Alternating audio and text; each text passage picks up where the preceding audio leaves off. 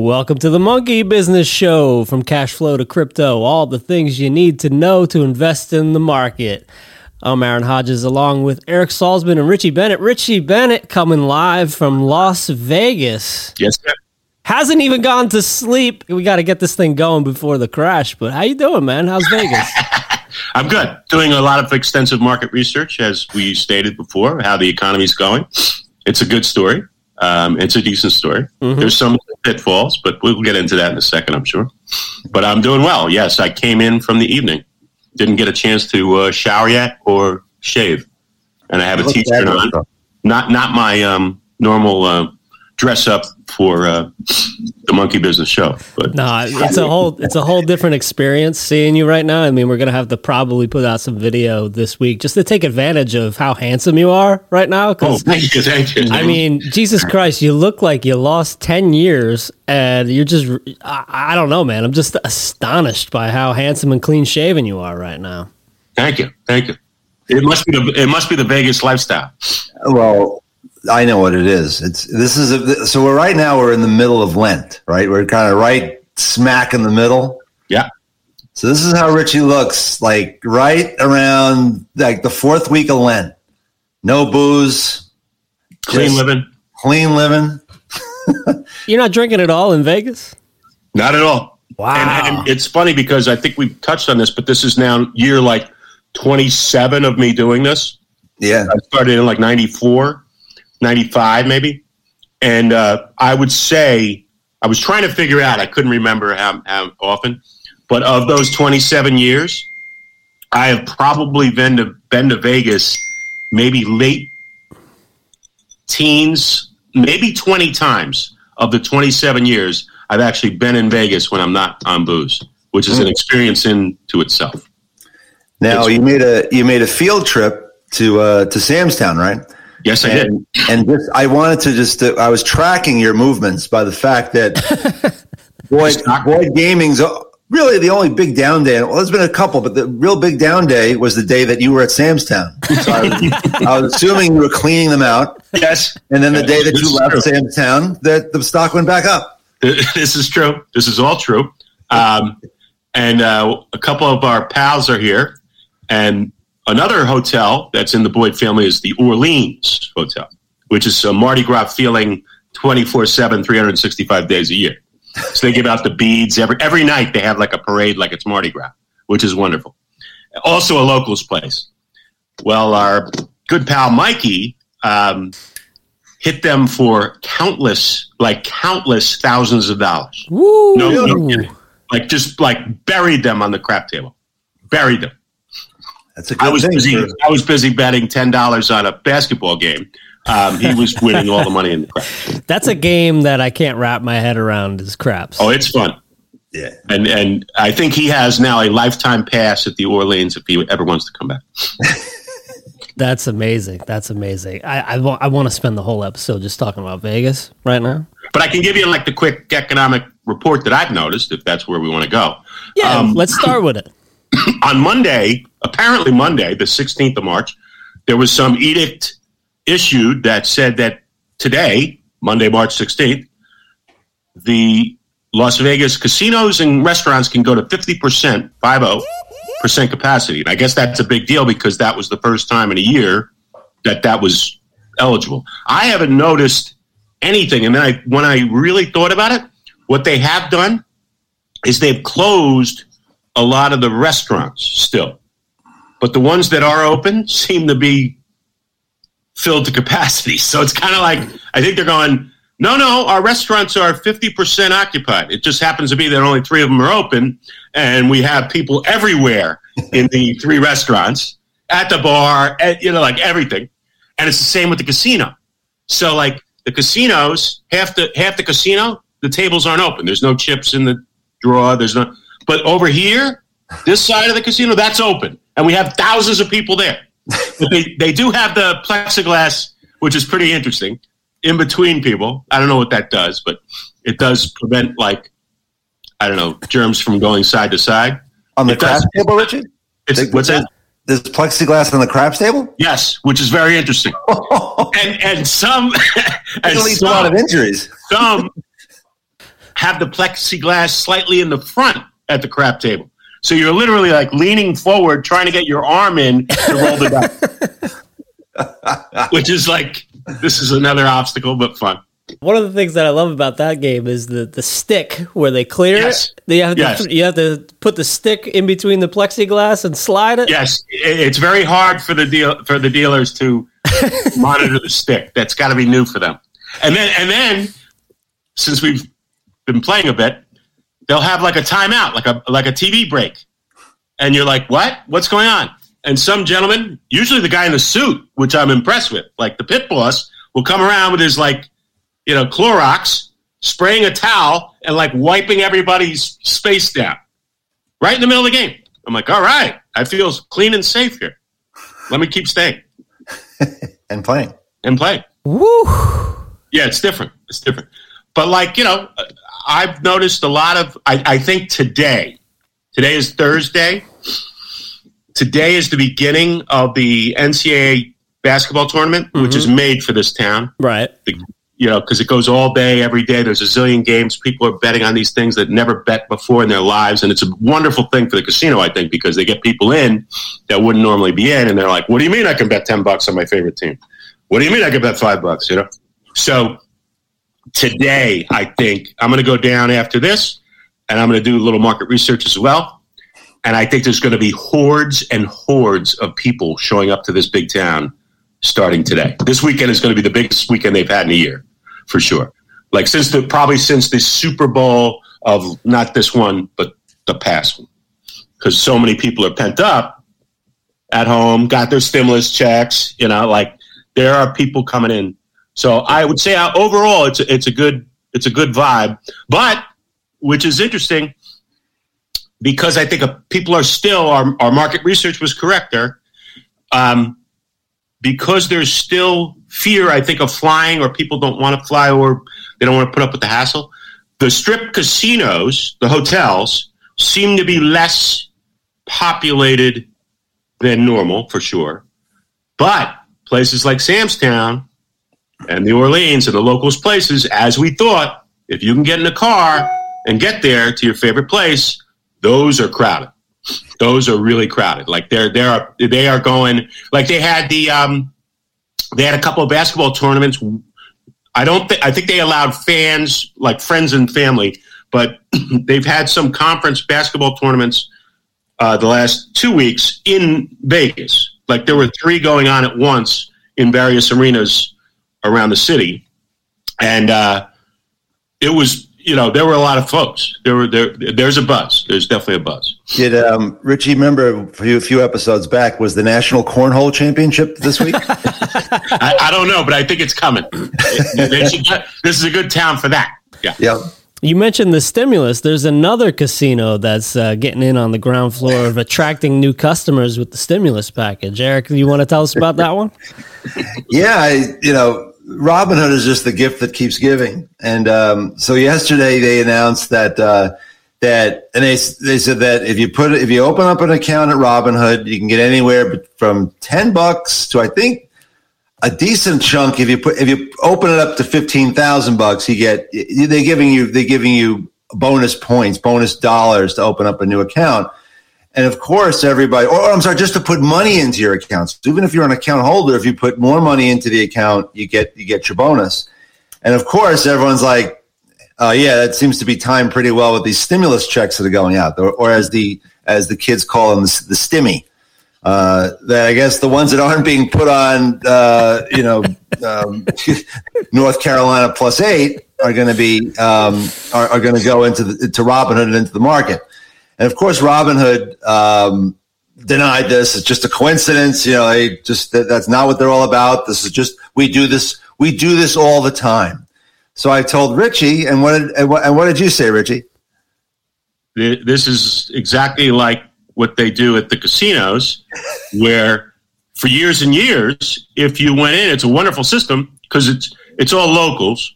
So if you're a local guy working a construction place, let's say in Vegas, and you go to one of these locals casinos and you cash your paycheck, they will give you a 10% bonus on top of your paycheck, which is whoever came up with that idea, they should have a trophy or a, you know a statue to that person in marketing world because think about it, right? The the the casino doesn't care because they know that it's got to be a local thing. You can't just be like, "Hey, I work in Iowa, and uh, this is my this is my company check." No, they have to know who the company is. But if they know it, they know the check is real. It's not going to bounce, right? They give the person ten percent of their money. They got their whole paycheck in cash sitting in their pockets now on payday. Like, what can go wrong, right? It, it, it's fabulous. And this is exactly what, what Robinhood is doing. It's exactly right. what it is. It's, it's like put your stimmy check in, and we'll honor that baby because we love you guys, and we'll give you a bonus. Well, if you put your stimmy check in yesterday, um, you're in trouble. so, the timing, the timing hasn't yeah. worked. So as we've been saying a lot, you know, over and over, episode after episode, that you got to you got to watch interest rates. Well, as we spoke of last time, last week, they they were rising, and the ten year was over. Ten year Treasury was over one point five percent, which is the highest it had been in you know in, in almost a year. Um, certainly the high since the pandemic, when it got as low as half a percent. Well, yesterday was the big. Um, it's called the Federal Open Market Committee meeting that the Fed does every six weeks and the market was kind of hoping that Chairman Powell would come out that the statement, which comes, so the statement comes out at two o'clock New York time. And that's a written statement, and immediately people parse it and see what the, you know, parse it for information, what the Fed's thinking, which I always find ridiculous because now you could, you could tell literally the machines, the, the algorithmic things are just, they, they could scan the entire text. They're looking for keywords and key phrases, and then, then they just start trading which is crazy because then a half an hour later, Powell will come out and do a press conference and he can say something completely different. And everybody that went one way is all of a sudden going the other way. But anyway, so I think what the market was hoping was that Powell would recognize that there's that there's inflation, that inflation's coming because the, the economic environment is starting to look better and better um, as they look into the near future. And I think they were hoping that he would say something like he's not getting, he's getting uncomfortable with, with rates going up with longer term rates going up because that makes mortgage rates go up, that makes corporate borrowing you know, rates go up, makes municipal bond yields go up, um, and that maybe the Fed was going to you know has the tools to deal with that. Maybe give that a nod. Didn't give didn't either one. He said inflation right now. He's not worried about it. He thinks that we could certainly have a, a, few good quarters or quarters where there is a relatively high level of inflation, but it's he said it's it's transitory, and he's not the Fed is not going to do anything on the on the on that side of the equation to raise rates on the short end of the yield curve to kind of stamp out inflation. And he was asked if he's okay with rates doing what they're doing, yields doing what they're doing. And he said, yeah, this is what, you know, basically this is what the market's supposed to do. We're actually seeing a market functioning the way it's supposed to for the first time in you know, since 2007. So bond market puked yesterday. Well, it kind of retched a little bit. It kind of over the bowl and retched and a little bit, you know, a little first little bit comes out. And then la- last night and this morning, it is just fucking puking all. It's missing. It missed the bowl. It's like, you know, it, yeah, the, ten year the ten year Treasury is down. Now you're like one seventy four, one seventy five percent on the ten. Um, and the long bond, the 30 year, is at oh, hit 250 this morning. So last week, at, remember we talked about the Treasury auction. So last week, if you bought the 10 year, which we said was a conceivable, it was a pretty good auction. It's down. It's down over two points right now. So that's two percent. So you you can lose. Uh, you know, that that's the non-risk free uh, portion of it is that if ra- it has what's called duration, and if rates go up, the prices go down and the the, the longer the bond is, the more the, the that, that that duration impact is. Um, and that, that's an important point because I think a lot of people when they buy bonds, right, they just expect, okay, I just clip my coupon, I get bond interest payments, and this is all fun. when you drop two percent in a week in a bond investment, now you're like, what the hell is going on? Yeah. I saw too. I didn't read the the piece, but I saw a headline that uh, Ray Dalio, one of the biggest uh, hedge fund managers there is in the world, he like flat out said like investing in bonds right now is stupid. Stupid. Use the word stupid. And and remember too, a lot of a lot of these places, you know, for a long time, the gold standard, if you will, of investing was 60% of your portfolio in equities, stocks, 40% in bonds. And the idea behind that was if your stocks go up, usually your bonds go down. But if your bonds go up, your stocks are down in protection. This is like on a day like today, if you are like somewhat invested in bonds and you're somewhat invested in tech stocks, you get the old double whammy, which is not the good double whammy. Everything's going down in your portfolio. Yeah, let, let's see how Cathie Wood's ARK is doing today. Oh dear. So ARK is the uh, you know we talked about this last week. So ARK is this is the biggest ETF out there, the most popular one, and it, it all the entire portfolio. The, the biggest owner, biggest part of the portfolio is Tesla, and we'll get to that in a minute. Richie Richie had some very uh, very precise insight in that last week. That's now coming true. Yeah, um, yeah. So that's down three and a half percent today. So and that thing's down twenty five percent from its high um, in the middle of February. So the tech stocks, the high flying tech stocks, especially these disruptors that don't make that right now don't make any money, um, are getting smacked around quite a bit. The Nasdaq is down right now. The Nasdaq is off one and a half percent. So think about it right now. What Richie just said, if if your investments are 40% bonds and 60% stocks and you've really overweighted the NASDAQ over like the, the boring stuff, like the value, you know, the banks and the, and the energy companies and the, the, the, the, ones that make money and pay dividends, you get, ha- you get hammered on both sides. So this is, uh, yeah, this is, uh, not good. Not, not good. I just want to say when you said "oh dear," it sounded a little bit like that character Rohit, who is now uh, my little brother's favorite monkey business personality. He re- really enjoyed that interview, and especially Rohit. we got to bring that guy back. I think so. But uh, before we move on from Powell and the Fed, I want to play a clip that I pulled from his news conference. Uh, he was talking about two percent inflation, and I want to ask you guys, like, why is two percent the magic number? The median inflation projection of FOMC participants is 2.4% this year and declines to 2% next year before moving back up by the end of 2023. The Fed's response to this crisis has been guided by our mandate to promote maximum employment and stable prices for the American people, along with our responsibilities to promote the financial the stability of the financial system. As we say in our statement on longer run goals and monetary policy strategy, we view maximum employment as a broad based and inclusive goal. Our ability to achieve maximum employment in the years ahead depends importantly on having longer term inflation expectations well anchored at 2%. As the committee reiterated in today's policy statement, with inflation running persistently below 2%, we will aim to achieve inflation moderately above 2% for some time so that inflation averages 2% over time and longer term inflation expectations remain well anchored at 2%. Why is 2% the magic number? Well, I mean, I think that over time that's been the study. Remember, in, inflation, like a like a two percent inflation number, is actually a good number. Inflation is not always bad. A certain level of it, and and I guess economists and the and the Fed and and you know think that 2% is the right rate where remember when they when there's a bit of inflation you oh, I want to buy that today because it's probably going to be worth it's probably going to cost me let's say 2% more a year from now so I'm going to buy that today. Um, it allows workers to ask for higher wages and get them because the economy the economy is moving because remember now think about it the, the, the key is to get people to be buying things and one of the cycle.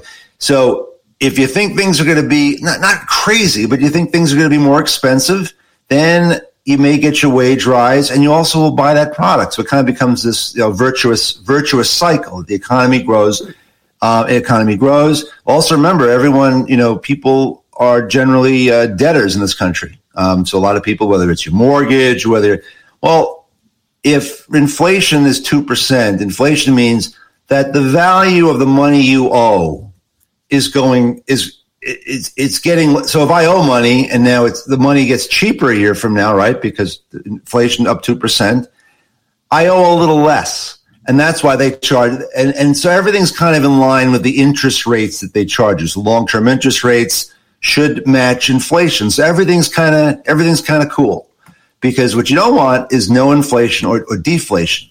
Now, deflation is the opposite. Deflation is like, I'm not buying that today because it's going to be cheaper tomorrow, and that that slams the. Usually, the economy's already gotten slammed when you hit deflation. Like the Japanese have been in a deflationary environment for a for most of the last 30, 30 years, I think. 30, right? 30, 30, 32 years. 35. Yeah. And they, you know, and, and so it kind of creates this spiral and, and the economy stagnates. Um, wages don't go up. Go Richard. Sorry. It, I was just going to say, and sometimes that might sound weird, right? Like, oh, shit, I want prices to drop. That's cool. Like, I can buy this for less tomorrow. But, but that means, that means you're not able to go ask for a raise for your, from your boss. You're probably going to get cut on your on your salary. You you're not able to uh, sit there and say, "Hey, things prices are going up. Uh, look at my house. My house is going up." A lot of times that means the price of your house is going down now, so mm-hmm. you're not going to sell that right away. And the economy is usually in really shit shape if there's defl- deflation. Right. Now inflation. Now, so let's let's think about the the specter of inflation from the '60s and the set, and really all through the 1970s um, and in the early '80s. That was when inflation. So when inflation gets to like four or five percent, and and and we're not talking about like what Powell was talking about was transitory. Like there's going to we may hit some big numbers in in the third or fourth quarter, maybe the first quarter of next year, inflation type numbers. But that's because you know yeah, all of a sudden you, you went from the economy being stopped cold to starting up, you know, idling and starting up, and, and all of a sudden, boom! If it goes full speed ahead, there's going to be a lot of inf- inflationary pressures in the supply chain, and you know, the, the, the whole bit. Now, what happened in the '60s and the '70s is that it becomes a mindset where inflation goes high enough where everyone is like, I can't, my my wages aren't keeping up with the uh, with the price the price of goods that I need to buy every day that I need to survive on. Right. So I'm going to go to my boss and I'm going to ask for a. a I'm going to ask for a, a, wage hike because because I need to keep I need to keep my wages in line with the, with the cost of living. And what generally starts happening is you there's a, there's there's a loss of confidence in the in the current in your currency in the dollar or whatever country this it happens to be. In our case, the dollar. Um, and it just creates this environment that you just don't know. You just know tomorrow everything's going to cost more, um, and eventually it gets the economy. It, once that it's it's like a psychological mindset that once it gets into people's heads, it's very hard to exercise and get it out. And the only way that it really got stamped out in this country is when, when Paul Volcker became the, the chairman of the Federal Reserve in 1979. And he just said, we're wiping the shit out. And he raised rates up to like his policy rate, I think went up to like 18%. Um, I think long term treasury rates went to like mortgage rates were over 20%. It went to 18 and, from where? Where was it before that?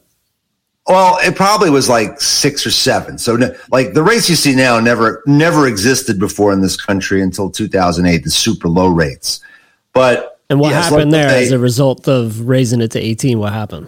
Massive recession. Like he, the, the, the country went through a number of recessions. And remember, at the same time that, because what happened was the economy was overheating. The Federal Reserve before Volcker was was was was basically feeding the fire because what you had in the '60s was you had you were, that the, you were paying for the Vietnam War and you were paying for a lot of social programs at the same at the same time, and that created inflation.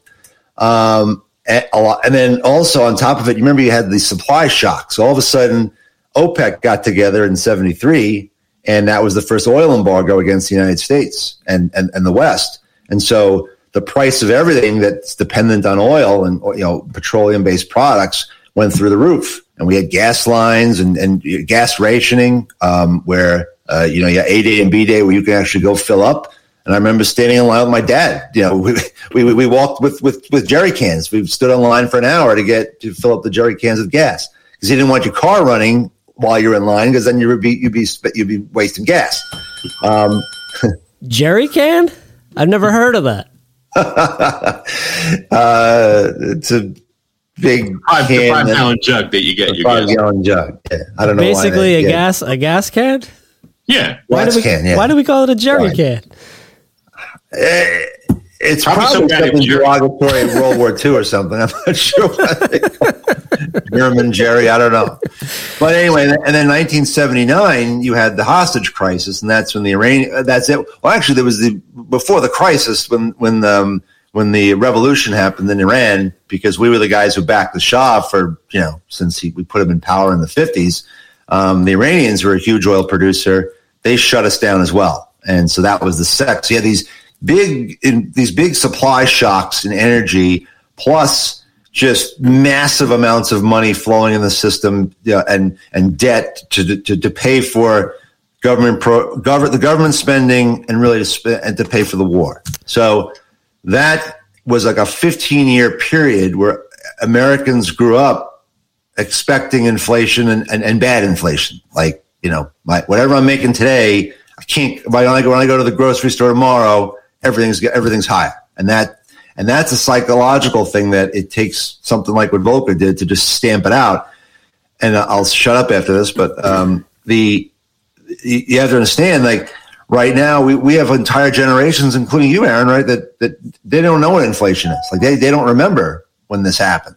So nobody really understands super high inflation and the damage that can cause, but you kind of understand st- you know, stagnation and basically you know, a, an economy that doesn't grow that much and, you know, and, uh, and, and is in a low, a very low inflation environment. My simple understanding of inflation, I guess, could be put this way. I know that my parents paid about $50,000 for their house back in the day because the interest rate was something like uh, 18% or something, whatever Right. it was, right? And now it's really hard to get a house for $50,000. so Right. I understand that. Because keep in mind, right? It, yes, the price of a home is important when you go purchase, but really what you're looking at when you price homes is the monthly payment on your mortgage. So, funny enough, if your parents bought the house at 50 grand at 18% rates, right? Their monthly payment was probably similar to somebody today Right. with a, with a 3% mortgage and a $300,000 house. Yeah. Right? So like that, that goes. And the other thing that people just have to, even if you take just a few things off this conversation, anytime you hear Fed raising rates, just think of like you're going down the highway about 75 miles an hour and some asshole cuts you off and you slam on the brakes, right? You slam on the brakes. And this is what Volcker did, what Eric was talking about. He slammed on the brakes on everything. So, what is interesting is I just saw, I think it was the fastest move. The Dow Jones Industrial hit 33,000 yesterday. Mhm. It was the fastest move of a thousand points in the history of the markets.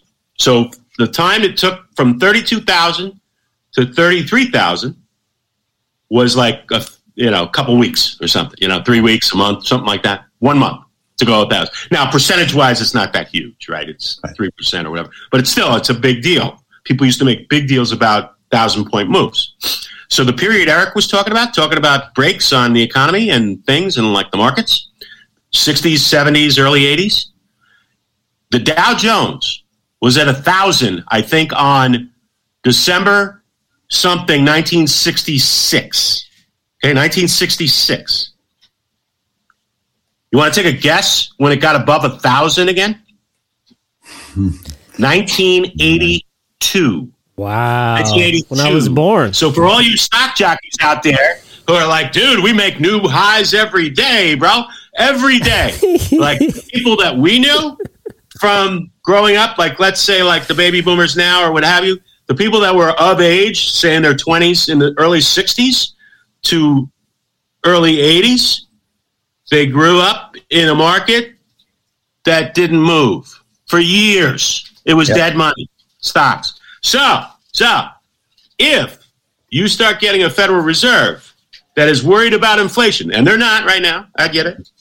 But like Eric said, like once the genie is out of the bottle of that inflation, it's really hard to get it back in because mm-hmm. everybody's mindset is that, that way. And the only way you get it back in is to raise rates. That's the only way the Fed can do it. And look what happens. So then there's another shit show everywhere else. Yeah, we so, don't realize. Yeah, like, like, I mean, back in the '70s, and, and, you're talking about a Republican president, Richard Nixon. They had wage and price controls. The government basically put in wage and price controls. That's socialism, um, Eric. Yeah, well, I, I, like I said, I mean, it wasn't it wasn't like you know uh, you know George McGovern got elected and, and, did that. It was it was it was Richard Nixon. They were they could not figure out. And then Gerald Ford, you remember? Uh, well, you wouldn't remember. It's whip whip yeah win and he, he, had these buttons. They said give out these buttons, and it was whip it, whip inflation now. That was the that, that, that was the government's response to trying to stop inflation was to hand out hand out buttons for you to wear. Um, so yeah, like Richie said, once that's out, it could take you know it could take a decade to get it a decade of a lot of pain to get it back. Yeah, and stocks they don't like they don't like it they don't like high rates and they don't like inflation, and that's 100 percent true. Right. So, I mean, it, just to wrap this up, can we maybe say that stocks is where the inflation is happening right now, the price of stocks? Yep. Absolutely. That that's been when we've, talked about that, right? Is that there's inflation in this country? It's just been financial asset inflation, and that is where, and that's because of what the Fed and the other big central banks in the world have done since the uh, the crisis in 2007 2008. Is there a correction coming? Uh, God, so at some point, you know, I mean, we you'd be you'd be down a lot of money every time you, you thought the correction was coming, and then yeah, it didn't. Right. Um, but my yeah, like the old the old saying is "Don't fight the Fed," right? So if the Fed is talking like they did yesterday, right, you can you can bet your bottom dollar it's not going down a lot, right, for a long period of time. Because if it goes down like today is a bad day, right? Say for example, it gets real nasty and uh, you know any day to pick today, but say tomorrow is also worse. There's nothing stopping Powell from coming out and saying something to like yeah. help the markets. You know what I mean? Like he could be like, "Look, we're monitoring the situation. You know, don't don't be afraid of the guy behind the curtain." Like the whole bit, like, and and that could give a boost, right? That's what people are looking for. They call so that jaw, as long as he's in that in that mode, which he is. Mm-hmm. Um, it, it, can't go down a ton, but he seems to think like it's okay. Like I, he comes from a financial background, Powell, and he has a lot of pals in the old banking business. And we've talked about it before. Like as longer term interest rates, 10 year note, 30 year note, go higher, right? The yields go higher. And he's able to keep that's one thing he can control for sure is the short term interest rates. He keeps them very low and the yields on the 10 and 30 year continue to go higher, that's what we call a positively sloped yield curve from zero to 30 years, zero overnight to 30 years. That is a license for banks to print money because they borrow short term and they lend long term, like a mortgage, right? So they just pile in the dough. And if you look today, not all is bad in the markets. The banking stocks happen to be doing very well because yeah, of that phenomenon. They're looking at that going, all right, he's going to let these rates go.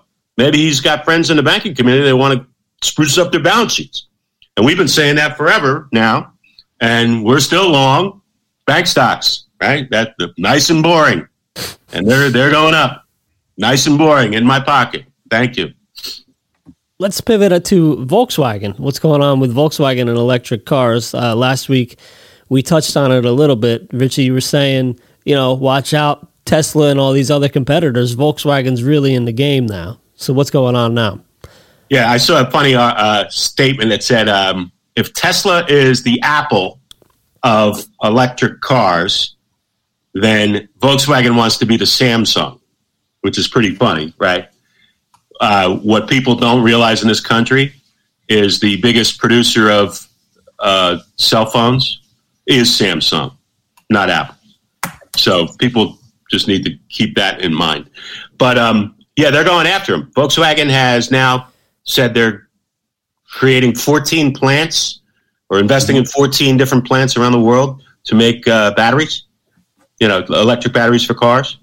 They're like, you know, they they have so much dough behind them, so much research, and they're going to be a formidable competitor. I mean, you know, like the running joke a lot of times, even today, with Tesla increasing their uh, production.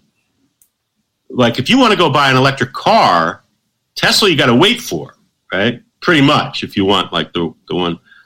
There's so many dealers of that you know of, right? That's at Ford, GM, the big guys, right? Chevrolet is part of GM. Always, you can walk into a lot right now, buy an electric car. Doesn't have to be a Tesla, right? Doesn't you can get a Prius, you can get a what do they call a Volt from Chevy. That you you can just walk in. Volkswagen's now online with a bunch of them, and you know people love that Tesla idea and all that. But if if it, is it Tesla that they really want, or do they want an electric car? Right. Because the yeah. electric car is ready. You can have it right now. It's not maybe it's not cool. It's it's not as cool as a Tesla. But I guarantee you, if if, BM, if, if BMW wants to get down, and Volkswagen want want to get down on like using their existing models that they know and love, people know and love, and make them electric, why not? Right? Yeah. Like those, they, those uh, SUVs, like shit. I'll, I'll get an electric SUV today.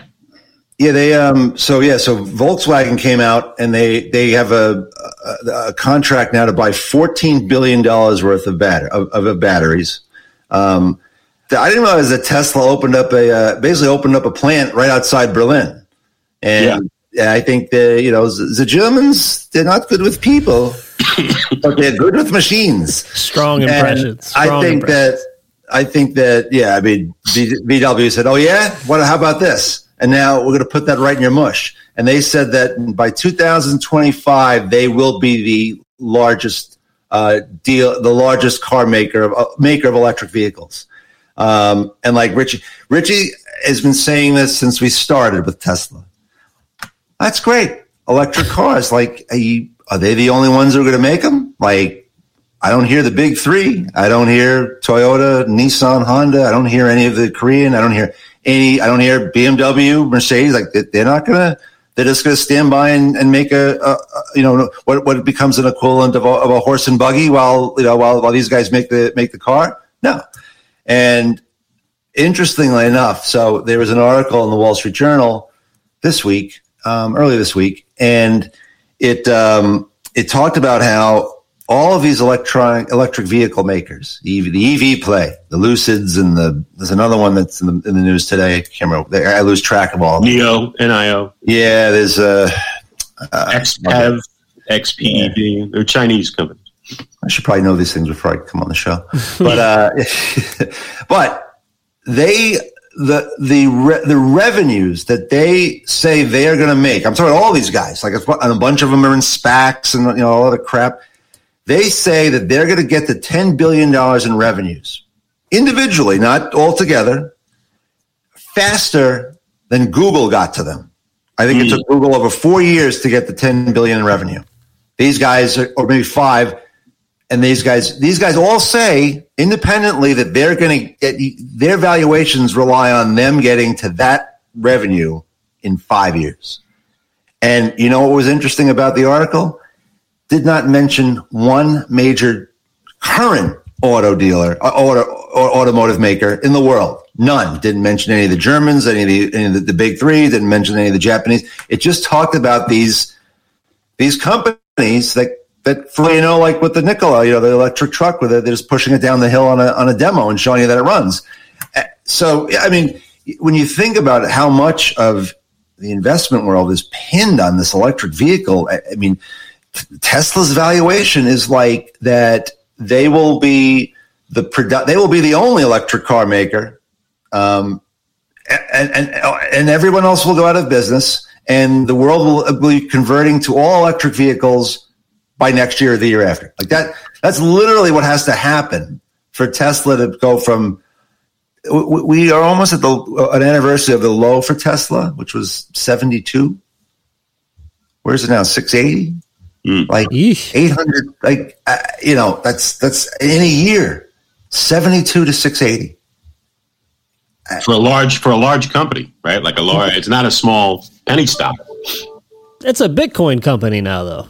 So, so what are we? That's even true. talking- Bitcoin's been doing well. We're and, and Richie, I just gotta, I gotta take an issue with something you said. We're about a month away from cruising the strip season down here in Seaside, so I'm gonna do that with the windows down in my Prius, bumping Cassius Cuvée. So you tell me that's not cool, all right? you tell me that's not cool. It's very cool. What are you? Gonna, uh, are you going to be wearing your sunglasses? What are you going to wear? Oh, most definitely, most definitely. Probably uh, Maybe a fly hat, some sort of hat. Definitely some That's kind good. of some kind of. Uh, I guess can I even call them wife beaters anymore? I mean that's Well, that's that's not uh, PC. yeah. I better be careful Um, there. but I will add to this, which I might go and shop for, being the fashion mogul that I am. The baggy jeans Ooh, are coming back, not the skinny jeans, which I did not purchase. I missed that whole 20 year thing of skinny jeans. I remember reading an article about some guy in skinny jeans who said he had to, like, every time he sat down, he had to pull his calf.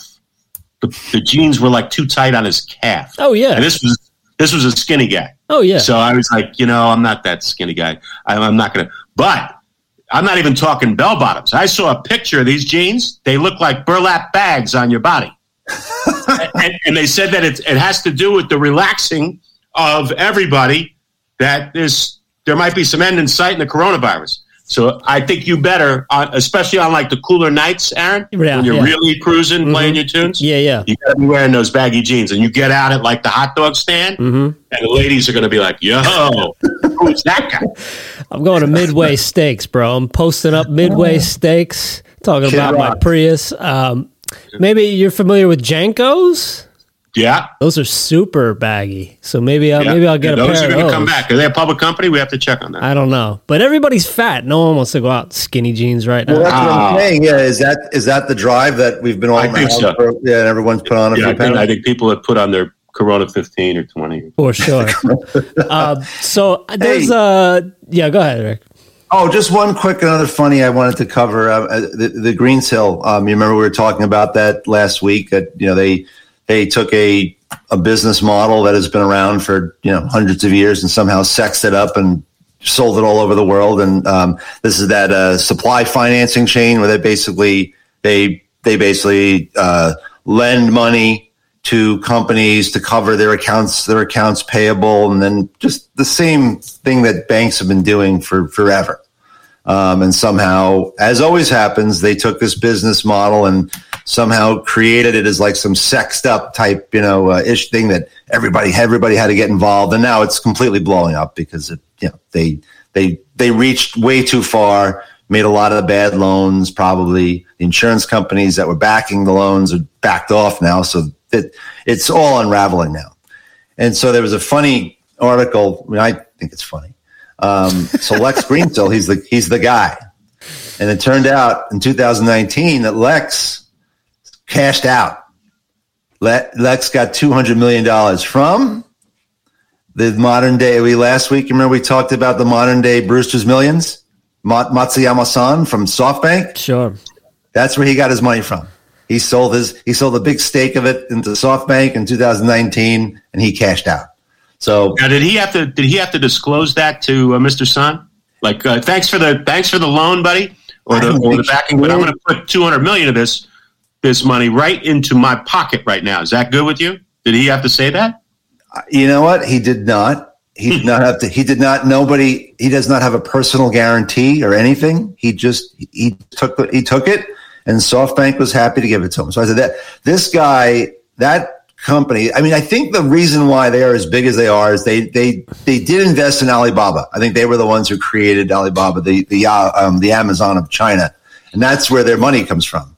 And this guy has been racing around the world trying as fast as he can to get rid of all that money and end up with, with absolutely nothing at the end of it. So I thought that was kind of humorous that, uh, that even as, as everything falls apart and Lex has to go back and probably restart it three years from now and call it something else, he's got at least another $200 million in his pocket, which will enable him to keep the four, not three, not two, but four private jets that he has. Um, he Who's counting? be able to keep those. I mean, he's a victim of birth name. I mean, if someone's going to be name their kid Lex, that kid is destined to be a villain. Yeah. You had to go down that path. It might as well lean into it a little bit. So, Yeah. um, one other thing uh, I did want to mention is that today there's a bill being introduced, reintroduced into Congress for marijuana banking. So it's something that we talked about a few episodes with with Zach and the, the troubles of marijuana companies being able to work with banks because of you know federal laws and staying away from it. So it looks like it's a possibility that this has already passed in the House and wasn't taken up in the Senate, probably because of Mitch the knife. Um, but it's a possibility that there is a, a law passed this year that'll make it easier for marijuana companies to deal with banks. Interesting. You know, it's funny. Um, with I mean, uh, I think Zach's onto something really, really good. And like like we said, you know, even if the banks do get involved, um, they're going to have to turn to Mr. Pace and his friends to to teach them how the finan- how all the financing works and how the market works. So I think that's going to be I think that's going to be big. Um, it's funny. So there's a credit union in um, in Colorado, and they're they're they're they're not a federally chartered credit union. Because federal charter, if you have a federal charter, you can't you can't engage and you you can't take marijuana money. But if you're a state charter in Colorado, they allow it. They, so so there's one credit union that does a lot of this, and I follow them. On LinkedIn with the the on LinkedIn. You know, I met the CEO a few times. She's a really cool lady. Of course, she has to be. You know, being in the weed financing business. Eh, not necessarily.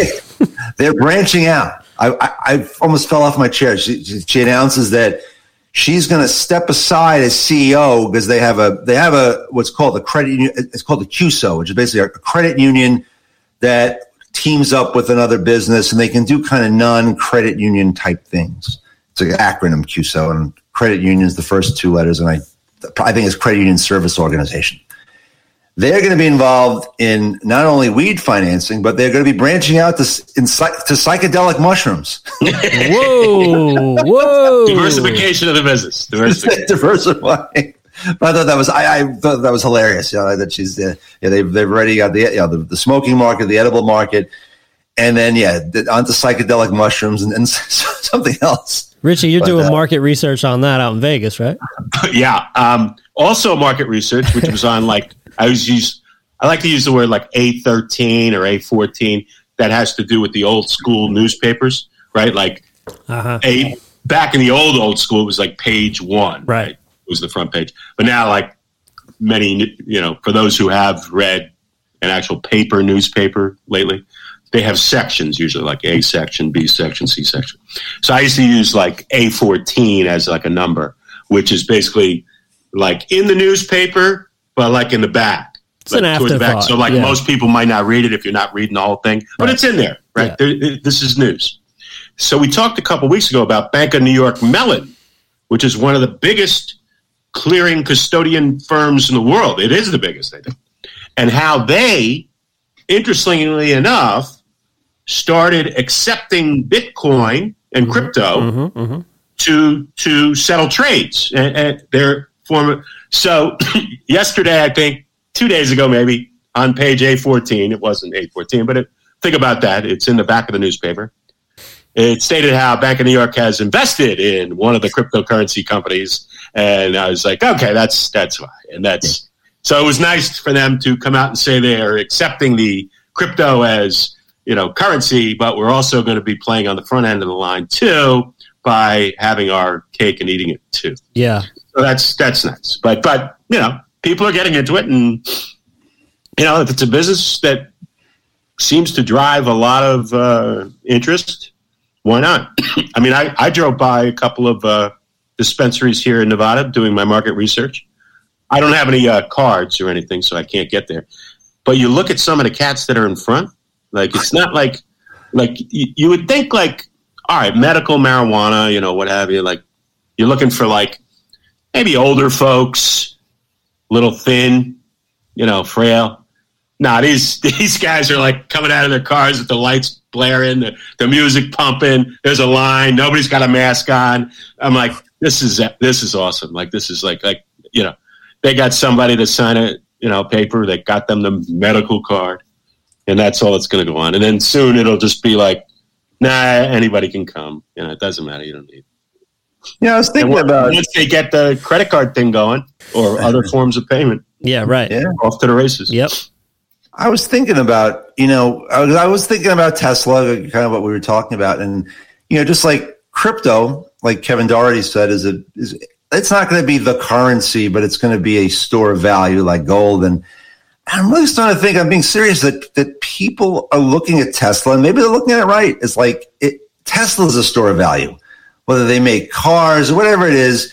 You're with what many people consider to be the, the Thomas Edison of you know of, of the of, of the 21st century. So good things can happen, even if you know, uh, even if um, Tesla doesn't meet its goals with cars and stuff. I think people still want to own that. That it, it ain't going back to 72. Um, I guess what I'm saying. So you know, there, there there could very well be a floor under Tesla. I don't know where it is, but maybe it's you know 30% lower or something like that. But that means that okay, that's that's where your money's going for an EV play. You know, that that's where you're going to put it because you have you have Elon Musk kind of behind it, where the other ones are just you know, who the hell who the hell are these guys? Um, so just just a thought there, but um, I think that I think to some degree that's how a lot of people in the market look at Tesla. Just it's it's another store. It's a store of value. The moment we've all been waiting for. Richie's picks. Yeah. Um, as many of you who follow know, um, and if you've written them down and acted on them, we are. Uh, the technical term I think I like to use is "fucking killing it." Yeah, that's that's the technical term. Um, that's still going on as we speak. Um, it got a little hairy last week, as we discussed, with the shorting of the tech stocks um, in the portfolio, but now it's looking uh, more and more fun again. Keeping the stocks, and again, right? That that's an important point. Not saying the market is bad, but saying certain sectors of the market are bad and certain are good. Banks, energy, good. Um, infrastructure play, good. So uh, we're going to keep what we have on. Why mess with a good thing? Let it ride. I'll let you know when we're taking profits or moving on. But right now, no. Um, but there was one that I've always kind of like looked at and I missed like a nice move, and it's kind of a different thing. But uh, stamps.com.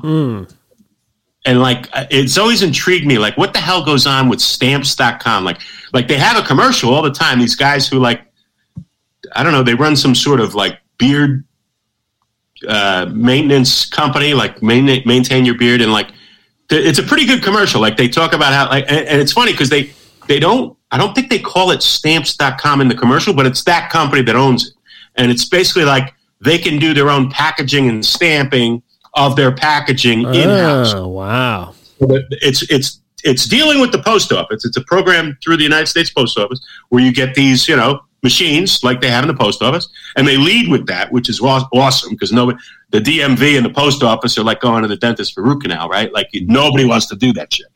And so this is a beau- beautiful example. Like you got some shipping to go, and like I guess you just press a button on the machine, and whoever it is knows that you've created this stamp, and they just charge your card or what have you, and everything's good. And you send like somebody to the post office, probably not even. They probably just come pick it up in your store. So the guy goes on about how it saves time, saves money, like they don't have to worry about you know this and that. They can just boom. So S as in Sam, T as in Tom, M as in Mary, P as in Paul is the stock of the week at uh, I like stamps.com. Did we talk about the stock of the week last week? Sure. SIFCO Industries, SIF. You made that call on Thursday morning, last Thursday morning. It is up 31%. It's good. Straight and I and that's what we, we we Richie and I were wondering, maybe, you know, people people starting to, you know, get involved get on the uh, get on the monkey business train because Yeah. We might be the new Wall Street Reddit. uh, is are are we the new influencers? It's the monkey bump. Could I mean, there was no news. Like it just went up. It was you know sitting around 1080, whatever, and it freaking went to what did it, what did it go? I think it went to 12. Oh, it's now it's at like 14. it's at 14 and almost 14 and a half. Aaron and I were kicking us. So we were writing back and forth because we were, I mean, I literally went to do it and I'm like, oh shit, it's already up but some of your picks, like I said, oh shit, I, I already missed it, and then they like I remember PCE was that one other one, the uh, the energy company. I, I I got involved. There was no news. It went up like twenty five percent in like three days. When I see no news and I don't know why it's going up, and oil was actually going down, and I was like, all right, I'm taking profits. That thing is up what now? It's got to be up uh, sixty percent from where where you made the call. I, yeah, and I I have um, this is Callon Petroleum. Yeah. I have some call options. This is how crazy it is, and I tend to buy call options. That's we can do another day for teaching on how to trade call options. Yes, please. but but um, the strike price, which is the the price at which you get the option to buy the stock, right, in a call. So I bought these calls a while back, and I usually buy them what they call close to the money. So I buy the strike at close to wherever the stock price is trading at the time. So I have April expiration, so next month, calls on CPE. The strike price of those options is eight, eight dollars. So whenever I bought that, I think it was October, probably no- November. The stock was trading around eight dollars. Okay, when I bought these call options, the stock is now at about forty dollars. Phew. So those options that I pay, I paid like a buck and change for those options. I've been selling some over time, but I still have some. You know, just to trim the tree, we call it. You know, take profits, have a nice day, come fight again in the morning. It's hard to go broke making money. That's that's a good that's a good corollary. Um, the the options are now worth thirty two bucks, right? Thirty two ish, something like that. When Paid do they dollar. expire? What- Paid a buck for buck and a half, something like that. when do they expire? Uh, next month. I guess it doesn't. Yeah. next month. So, you know, it, it, if you're right, it's great. And and this is just a small little petroleum company in Texas. And we just caught it right. And I, I'm shocked. It's still small. I mean, it's it's bigger now, obviously, at forty dollars. But I'm shocked that nobody's actually bought them. Like, mer- try to buy them out because they do make money and like they're established and they're not huge, huge. So some other big oil company could just come in and like be like, I, I we like what those guys do. Let's just You- You probably screwed over Exxon and one of the big guys, right? Because they probably wanted to come in and buy them at eight. exactly. Maybe take them at 15 and another at 40. Now, now they're forty. It's like screw it. Too expensive now. Yeah, now it sucks. Nice. Nice, Richie. Nice. Yeah. Well, good, good stuff, man. Good stuff. Are you going to keep the hot streak going? Are you putting any money down on the tournament? Oh yeah, yeah. I got to study. I got to study today. Today starts the uh, All right. first. There's four games. Uh huh. Um, but I, I like that guy. Uh, maybe he can be a sponsor someday. That everybody seems to be on him. Uh, Ken Pomeroy. He does like um, he's like a geeky uh, stats guy. I like that. Uh, so he takes like the the the uh, emotions out of the out of the game. So he ranks the teams based on like their offense efficiency and their defense efficiency, and it's pretty interesting. Like he's not he's not predicting every game right, but what he does do is like ranks these all the teams. So there's 350 college basketball teams in Division One. So he has a ranking of all one through 350. And uh, what I like to look at in his list, and it's Ken K E N P O M dot com. Ken Pom. He when you hit that website, the first thing that comes out is the rankings. And what I like to do is look at his rankings versus like what seed they are in the tournament. So in other words, if if his ranked team in his rankings is a really high ranked team and their seed is not so great because nobody knows who the hell they are, um, that's usually worth looking at. And the opposite is true too. So like if there's a high known, well known team that he's focused on this year, just the stats, and they're they're not as great as their name is, Mm-hmm. you're supposed to go against them. So yeah, I'll, I'll be I'll be playing some college basketball. That's some pretty good due diligence there, Richie. It's better than uh, just liking a mascot and Yeah, going with that. exactly. Yeah. Or color. right. Wait till you see him at the horse track. Yeah. Speaking of, uh, the horses start uh, early here in Nevada. Uh, they start uh, 12, 12.30 on the East Coast, so I have to get uh, my my papers out and look for today's action. Are you still an owner? I'm still an owner. Uh, we're in the breeding business now, which is a different game altogether. Wow. We have a baby. We have a baby horse. Monkey business, horse business. Yeah, I we- mean, back in the we- day, we have we have uh, high hopes for our little guy. He just he's about to turn one. He's with his mom on the farm, and uh, the dad got shipped to Asia. It's okay. We gave him a nice parting gift. I didn't own the dad. I own the mom and the and the baby, and uh, we're we're debating on what to do with the boy. Like, is he going to be a runner for us, or are we going to put him in the auction? We'll see. you know, back when uh, the good old days when uh, when you when you when Richie would have a horse running at Saratoga, Mm. you know, beautiful Saratogas. You remember the time we went up there? And I I would wear I wear my seersucker jacket, Oh yeah. and we'd sit in the you sit in the owner's box. We went. We went in Eric's like high fancy convertible car too. That was that's when we used to make real money. I just have to say because I don't know if I'm gonna like remember this. Have you have you seen V for Vendetta? No. Well, there's a character. Oh god damn, it's not gonna be funny then. There's a ca- there's a character in there named Creedy who's kind of like the bagman for the prime minister of of Britain. And Eric, the way you're coming in and out of the shadows here with the bald oh, head, Oh, yeah, I gotta. Yeah, you look just like the guy. I don't know how to. I don't know how to fix this. This is who I am. I back up. I come in. I'm ro- I'm Rohit. I go out. Nine Vu- Nine Wolfgang. Every time you go in and out, you're a new Right. I guy. become a different right. person. I didn't Yeah, understand it was part of your artistic expression, but now you know I'll let it. I'll let it live. well, you know, if we if we get better, I'll get a lighting crew in here and we'll figure it out. Love it. All right, guys. Great episode. Okay. Have fun in San Antonio. Have fun in Vegas. And we'll see you again next week.